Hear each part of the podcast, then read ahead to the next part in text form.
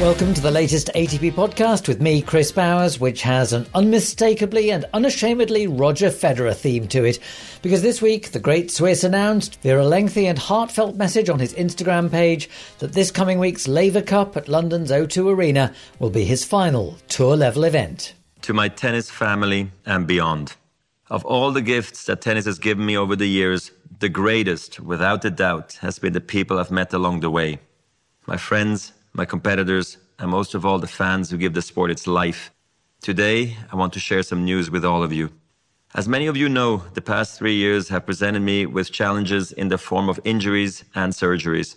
I've worked hard to return to full competitive form, but I also know my body's capacities and limits, and its message to me lately has been clear. I am 41 years old. I've played more than 1,500 matches over 24 years. Tennis has treated me more generously than I ever would have dreamt, and now I must recognize when it is time to end my competitive career. The Laver Cup next week in London will be my final ATP event. I will play more tennis in the future, of course, but just not in Grand Slams or on the tour. This is a bittersweet decision because I will miss everything the tour has given me, but at the same time, there is so much to celebrate. I consider myself one of the most fortunate people on earth. I was given a special talent to play tennis and I did it at a level that I never imagined for much longer than I ever thought possible. I would like to especially thank my amazing wife Mirka, who has lived through every minute with me.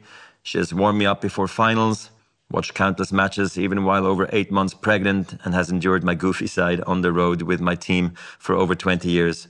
I also want to thank my four wonderful children for supporting me, always eager to explore new places and creating wonderful memories along the way. Seeing my family cheering me on from the stands is a feeling I will cherish forever. I would also like to thank and recognize my loving parents, my dear sister, without whom nothing would be possible. A big thank you to all my former coaches who always guided me in the right direction. You have been wonderful. And to Swiss Tennis, who believed in me as a young player and gave me an ideal start. I really want to thank and acknowledge my amazing team Ivan, Danny, Roland, and particularly Seve and Pierre, who have given me the best advice and have always been there for me. Also, Tony, for creatively managing my business for over 17 years. You are all incredible, and I've loved every minute with you. I want to thank my loyal sponsors, who are really like partners to me, and the hardworking teams and tournaments on the ATP Tour who consistently welcomed all of us with kindness and hospitality. I would also like to thank my competitors on the court I was lucky enough to play so many epic matches that I will never forget. We battled fairly, with passion and intensity, and I always tried my best to respect the history of the game. I feel extremely grateful. We pushed each other, and together we took tennis to new levels. Above all, I must offer a special thank you to my unbelievable fans. You will never know how much strength and belief you have given me. The inspiring feeling of walking into full stadiums and arenas has been one of the huge thrills in my life. Without you, those successes would have felt lonely rather than filled with joy and energy. The last 24 years on tour have been an incredible adventure. While it sometimes feels like it went by in 24 hours, it has also been so deep and magical that it seems as if I've already lived a full lifetime. I've had the immense fortune to play in front of you in over 40 different countries. I have laughed and cried, felt joy and pain, and most of all, I have felt incredibly alive. Through my travels, I've met many wonderful people who will remain friends for life, who consistently took time out of their busy schedules to come and watch me play and cheer me on around the globe. Thank you. When my love of tennis started, I was a ball kid in my hometown of Basel. I used to watch the players with a sense of wonder. They were like giants to me, and I began to dream. My dreams led me to work harder, and I started to believe in myself. Some success brought me confidence, and I was on my way to the most amazing journey that has led to this day. So I want to thank you all from the bottom of my heart to everyone around the world who has helped make the dreams of a young Swiss ball kid come true.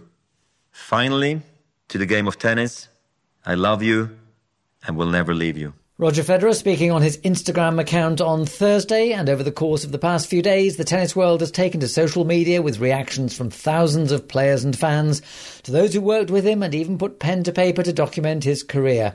I'm one of the handful of people who've written books about Federer. I first met him when he was 16. He just won the boys' singles and doubles at Wimbledon. And he had a cheerful confidence about his ability to win the big titles. I remember thinking this kid's one to watch and, and one I'd be happy to see do well. Quite the legend he's become, I don't think any of us could have guessed that he was destined for that. Another person to write about Federer is my colleague and good friend Christopher Clarey, the New York Times' tennis correspondent, whose own account, The Master, became a New York Times bestseller. Chris and I sat down to throw some ideas around about Federer, who ends his career on 20 Grand Slam singles titles. But with Rafael Nadal having moved to 22 this year and Novak Djokovic now on 21, I put it to Chris that there's a danger that Federer will now be relegated to third man in this great dynasty. Look, I mean, I think there's already a decent argument that he's number three now as we speak in terms of just the tennis results. Uh, just things that matter the most. The number of Grand Slam singles titles in this era is a huge thing, with um, that sort of being the benchmark that wrongly or rightly has been set by the general public. And then the number one record, which Novak now has very clearly, number of weeks at number one. The head to head record, even though you can argue that many different ways with the surfaces and the number of matches on clay and, and the timing of their ages when their peaks were. Roger does trail both of them. But look, I'd, I'd really believe, unless something crazy happens in the next couple years where Novak, say, completes the Grand Slam or blows out the number to 27, 28, and does something extraordinarily amazing in his late 30s. I think we're going to see this era as a group of three. And I think Roger will always be part of that conversation. The rivalries that they, they had and they created over a long period of time. And that's part of the extraordinary thing is that they really were able to do it again and again, repeatedly in these major venues. I think that, that in the collective consciousness, it's going to be a group thing. And Roger certainly is going to be part of that. Let's talk a little bit about longevity. To what extent does that play a role? I mean, I remember when Connors got to the US Open semi finals at 39, and people said, oh, this enhances the Connors legend. Not sure in retrospect whether it has. Federer had two match points to win Wimbledon in 2019, just a few weeks short of his 38th birthday. I feel like he's already done this chapter in some ways, having written a few chapters about him now. I feel like he's already made that great comeback at an advanced age, found a way to succeed, win the three more Grand Slam singles titles.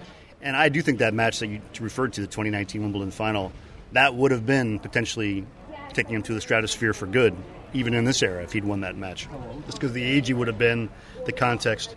He's already proven that he loves the game. He's already proven that he has the skill set and the endurance to be able to last a long time in a Darwinian game. So I don't know how much that really changes the overall picture, to be honest. Looking back on his career, what stands out for you? Could be a tennis memory, could be just something private that uh, you picked up in one of the interviews. What what has stood out for you, or possibly even surprised you about him? I want you to answer this one too. I will. I think it's I think it's only fair if you're getting all this out of me. Have you not given you notice, do you want me to answer it first? Go ahead. I don't I don't mind thinking. Well, the thing about uh, one of my early interviews with him, he was 19, and he was talking so confidently. And I played doubles with uh, Severin Lüthi, who was his friend and doubles partner. So we had that in common. We, we connected on that. And we were talking about South Africa because he spent a lot of holidays in South Africa. And he said to me, um, I said to him, So what do you think of the political situation in South Africa at the moment? And he said, Well, I don't know. I don't know much about the political situation. I mean, obviously, I, I follow the broad developments, but no, I mean, I'm 19. Why should I have an opinion on that? And, and actually, it was a totally fair and logical answer. What struck me about it was he was willing to say that with total confidence at a time when I had assumed he would have an opinion. Because he gave that impression of being old beyond his years, he had the confidence, and yet he had that ability that I think is a sign of great knowledge. He had that ability to say, I don't know, with confidence. Mm. That stands out, and it's quite early in his career. I don't think he's somebody who's ever. I'm trying to think back in all our time interviews and press. I've never, I've never heard him not tell the truth. He doesn't volunteer it all the time by any means. Doesn't go out of his way to give you the information. But if you ask him a question, I, I think, in my experience, you get a straight answer. And that, considering how many interviews uh, people like me have done with him over the years, and how many news conferences he's done, that's that's a pretty nice, clean sheet. But I guess if I had to think about one sort of thing it's how I start the book, to be honest with you. But I have to say, it's sort of like you. It's a, it's a, it's a connection with him on a one-on-one on one level. And it was uh, in Buenos Aires, Argentina, when he was there for the exhibition tour, the first one he did down there. This was uh, 2012 and around Christmas time, and I happened to be there as well. Ended up in the car with him coming back from the Del Potro exhibition late at night, around midnight, and um, getting chased by fans on motorcycles and fans and cars, and just sort of a, it was very much like a rock star sort of tour.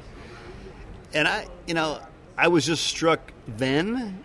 He was already in his early 30s, I guess, at that point. Just how enthusiastic, genuinely enthusiastic he was about this experience. This is a guy who spends most of his year on the road at this stage, in hotels, traveling to countries, changing continents, changing time zones.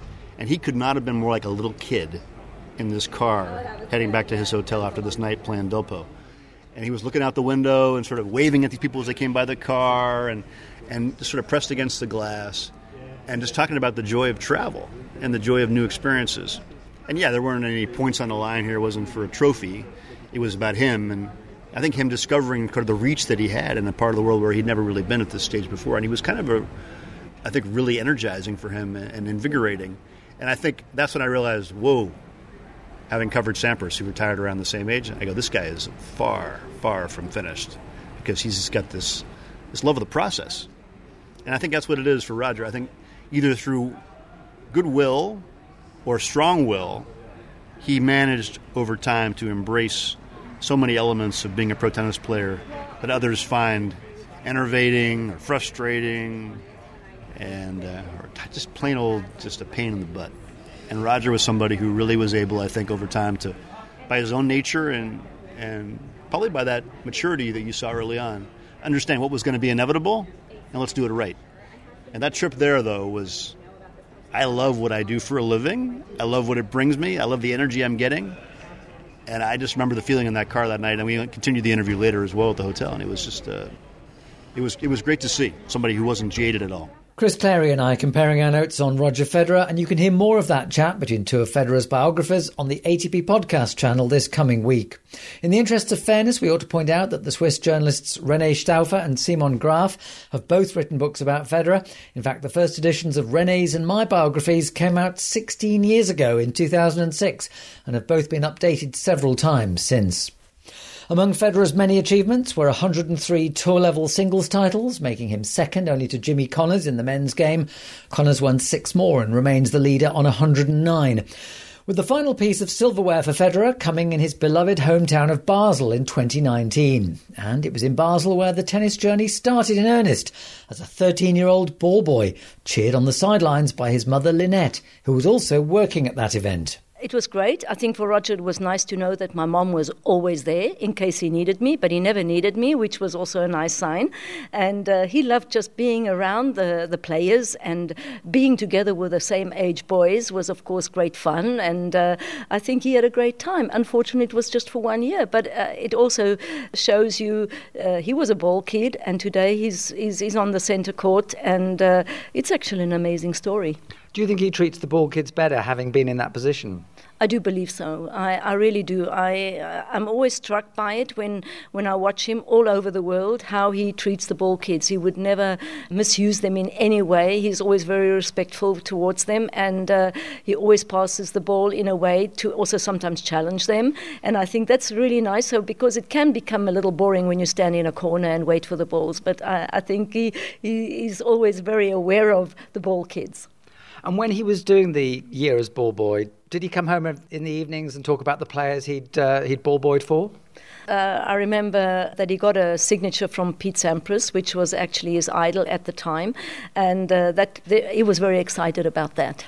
And was there something with Wayne Ferreira around that time? That's right. Um, I remember that Wayne actually played the final, and there was a picture in the newspaper where Wayne actually gives him the, the medal. You know, all the ball kids receive a medal uh, after the tournament, and which I find is a very, very nice uh, gesture of the of the tournament. And the players of the final players actually hand over these. And actually, the picture was where Wayne hands over the, the medal to Roger.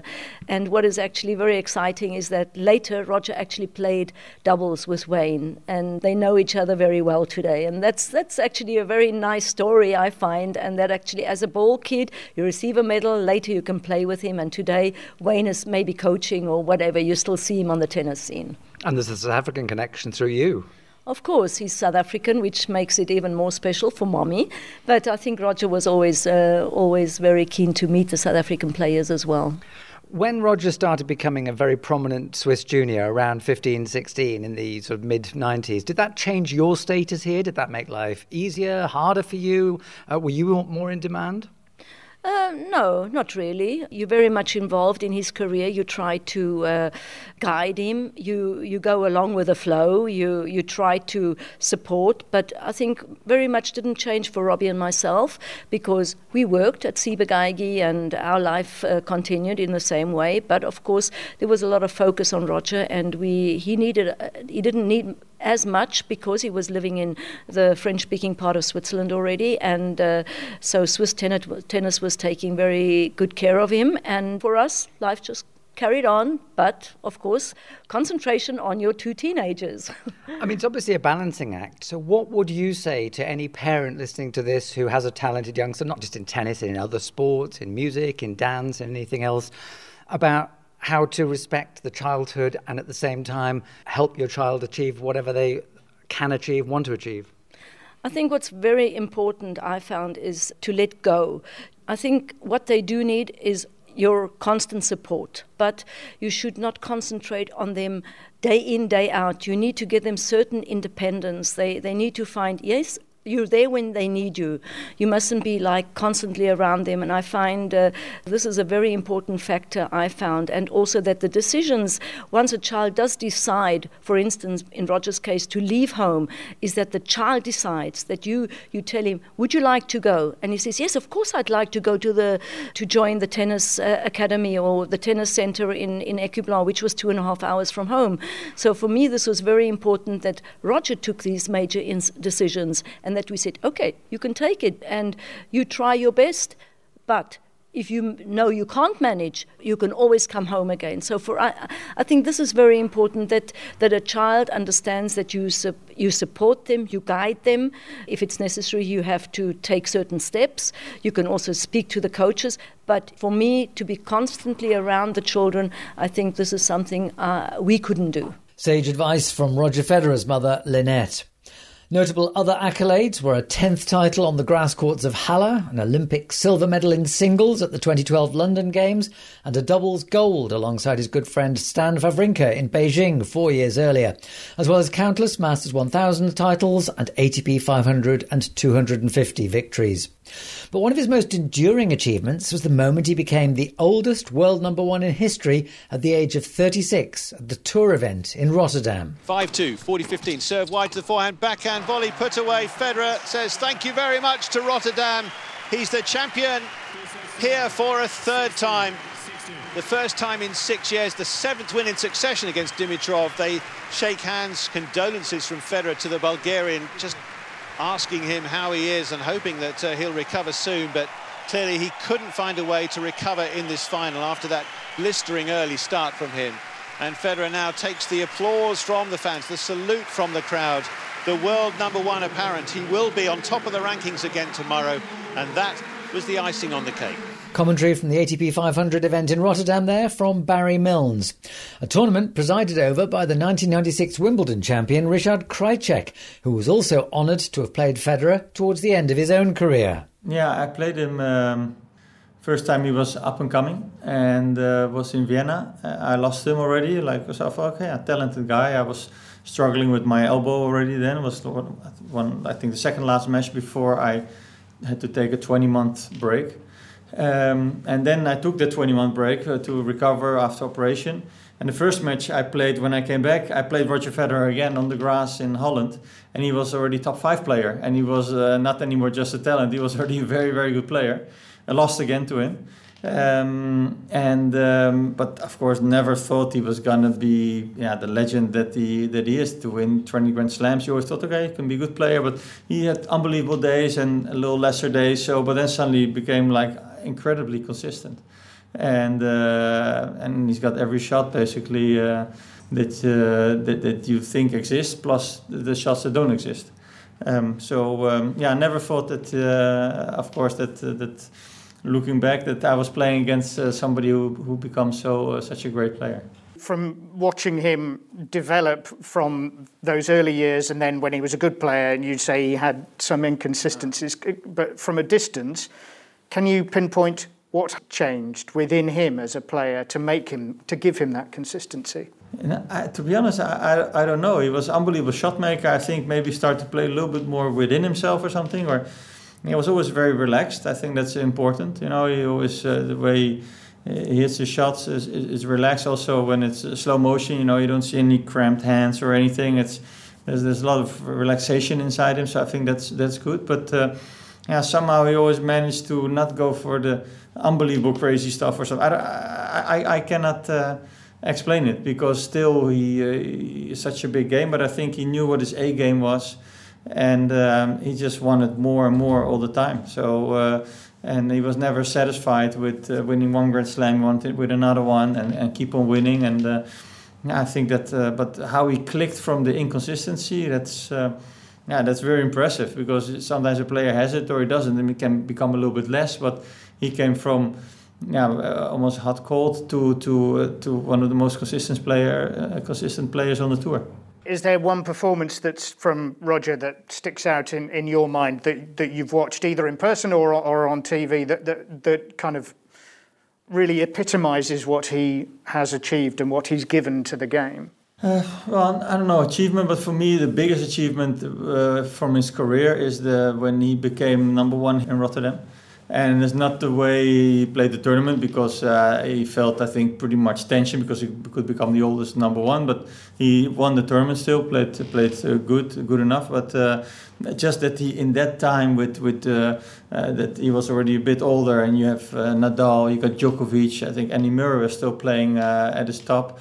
And to become number one then, I mean, for me that was the, for me his biggest achievement in his career and um, yeah, that was very impressive uh, to watch. I mean, uh, and there's yeah so many great matches or or shots. I mean, he's got by far the longest hot shot reel of any player. You know, probably his hot shot reel is longer than the combined hot shot reel of the next four guys or something like that. So yeah, it's really. Uh, amazing. So uh, I, I cannot pick out one performance uh, specifically, but uh, for me, that he became number one, that was for me uh, for me the most impressive thing he's done.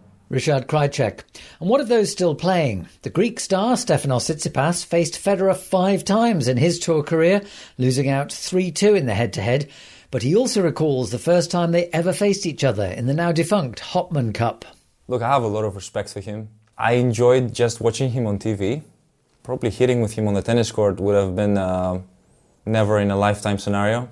But sometimes, I guess, with a little bit of determination, wanting to make it to the top professional level of tennis, your dreams kind of pay off. And one thing led to another. Suddenly, I'm faced against Roger Federer at the Hopman Cup for the very first time. And I'm about to serve, and I'm thinking, Roger is on the other side of the net. He's my childhood hero. This is beyond unima- unimaginable. Like, how did we get to this point? Um, this is how I feel about Roger Federer. Uh, he is um, someone that is difficult to believe he's real. You know, it's it's almost incredible what he has done with all these records and um, the game style that he that he plays is. Uh, you cannot teach that. It's no one can teach that. No one should be playing like him because it's quite impossible to replicate it, in my opinion. Do you miss him on the tour? Yeah, I quite miss him. He, he's a nice lad. uh, um, he has a lot of. Um, he's a very charming person. You know, everyone loves him. Even if we're competing against him, you know, we obviously uh, prioritize our own interests and we want to beat him. We want to do the best against him. But at the end of the day, he's just brought so much uh, joy to our sport. You know, wanting us to become better and well, you know, obviously not trying to replicate his tennis, but. Um, he's really set the, the bar very high um, with the level of tennis that uh, has been played in recent years. Stefanos Tsitsipas will line up alongside Federer for the final time as part of Team Europe at the upcoming Laver Cup event in London. That event is the brainchild of the great Swiss alongside his longtime manager Tony Godsick, who's married to the former WTA player Mary Jo Fernandez. Godsick and Fernandez were both in New York recently cheering on their son Nico, who was taking part in the doubles event. So when I caught up with the youngster, I managed to get a few words about the influence that both his parents have had on his burgeoning career, as well as the impact Federer has made. Yeah, Roger's always been such a big help to me. Um, he's an amazing person. I've looked up to him, and uh, yeah, I mean, he's a great mentor. And um, for me, I love watching him, and I've loved watching him his whole career. So watching him win, I think, five titles here in a row, um, and make semis, finals consistently, day in, day out, every every week. Um, it's a, it's a big inspiration, and I, my, I always want to you know be like him. Uh, I try to model my energy like him. Try to model my game. Besides for the two-handed backhand I have, uh, so yeah, Rogers um, something I, I model my my game and my tennis around. Have you talked a lot to him about tactics, about technique, about doing things. You mentioned the two-handed backhand. He, he said he'd probably play with the two-handed backhand if he was starting now. Did he, did he say that? Well, he, he, suggested that that might be the way. I, I, I don't know. He might have been just uh, making a bit of mischief because it's a great backhand that he has. Yeah, he is one of the best one-handed backhands of all time for sure. Um, yeah, you know, I've, I've, observed so much of what he's done um, on the court, off the court, and he's been super helpful. My mom actually, I always wanted a one-hander. My mom was the one that didn't let me have one. Uh, she said the modern game, you know, it's evolving to all two-handed backhands with the spins, the power everyone has. The return's too tough to be with a one-hander, and I think she, you know now my two-hander is one of my best shots. So I think she was pretty right about that. And you must have hit with Roger as, uh, when you were a kid. Yeah, I've hit with him a few times. I've been very fortunate. Um, it's been a privilege to, to, practice with him. There's there's no one like him on the court, and uh, yeah, that's that's a super cool experience always. So for those of us who around the world who'd love to hit with Roger and never ever get a chance, what do you get out of a hit with him?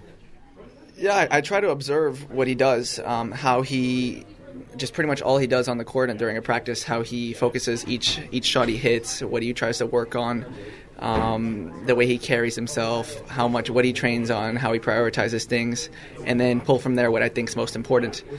And um, yeah, I mean, he for me he does everything right, so there's there's definitely no complaints there.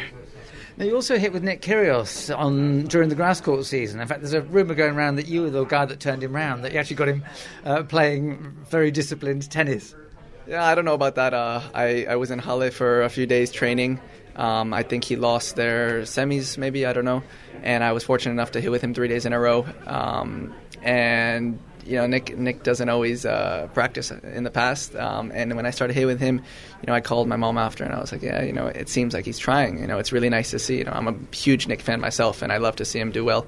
So when I saw him, us doing drills and playing points, and him going full out, I was like really impressed, and I, I kind of saw this. Um, to be, you know, a good sign and maybe foreshadow his good run at Wimbledon, but no, I don't take credit for it at all. Uh, Nick is a great player, and he definitely deserves uh, all the success he's having. Is there any difference that you were able to pinpoint between hitting with Nick and hitting with Roger?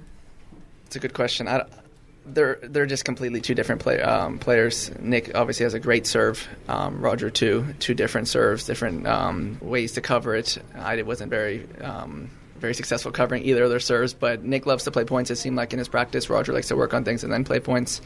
Um, but they're both they both worked hard when I was practicing with them, which was nice and um, yeah, it was just an honor to pra- be able to practice with both of them.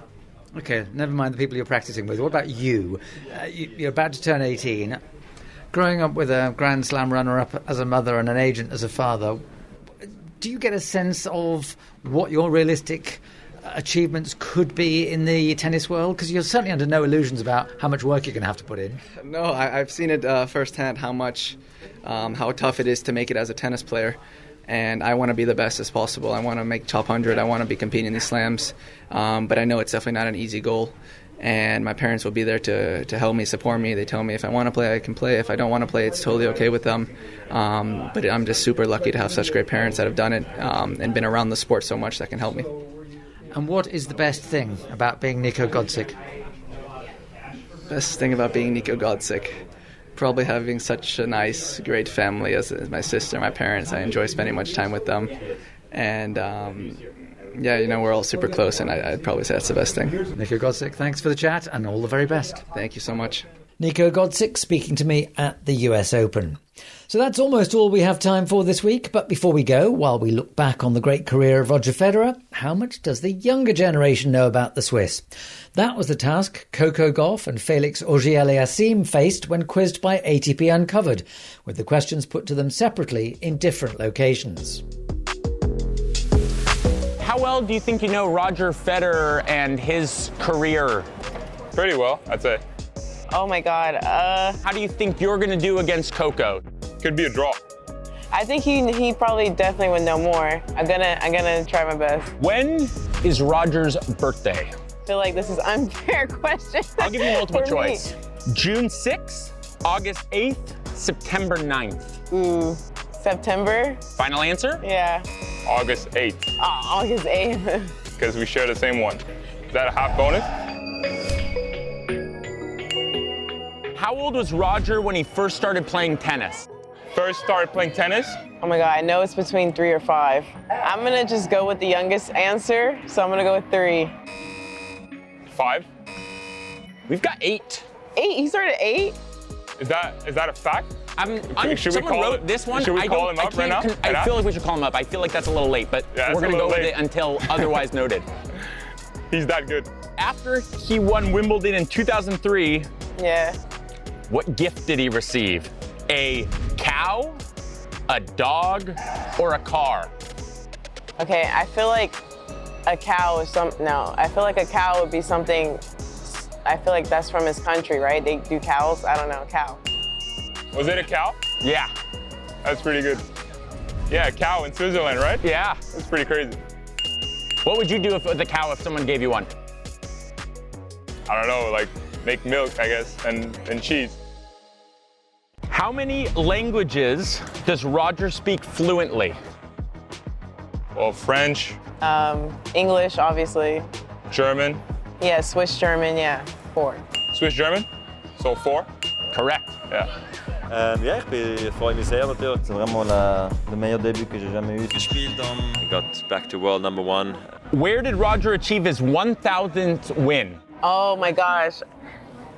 Oh, I remember seeing this on Instagram. No, I I think I remember. Okay, I know it was in Brisbane. I feel like it's either Shanghai or, or Paris. All right, I'm gonna guess Paris. I think it was in Brisbane. Brisbane. It was the final because he played Milos, I think.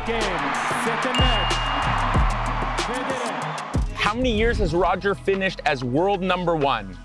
How many times? Oh my God. I don't know. I'm just gonna go with five. Five? I think uh, Novak has like the most, so Okay.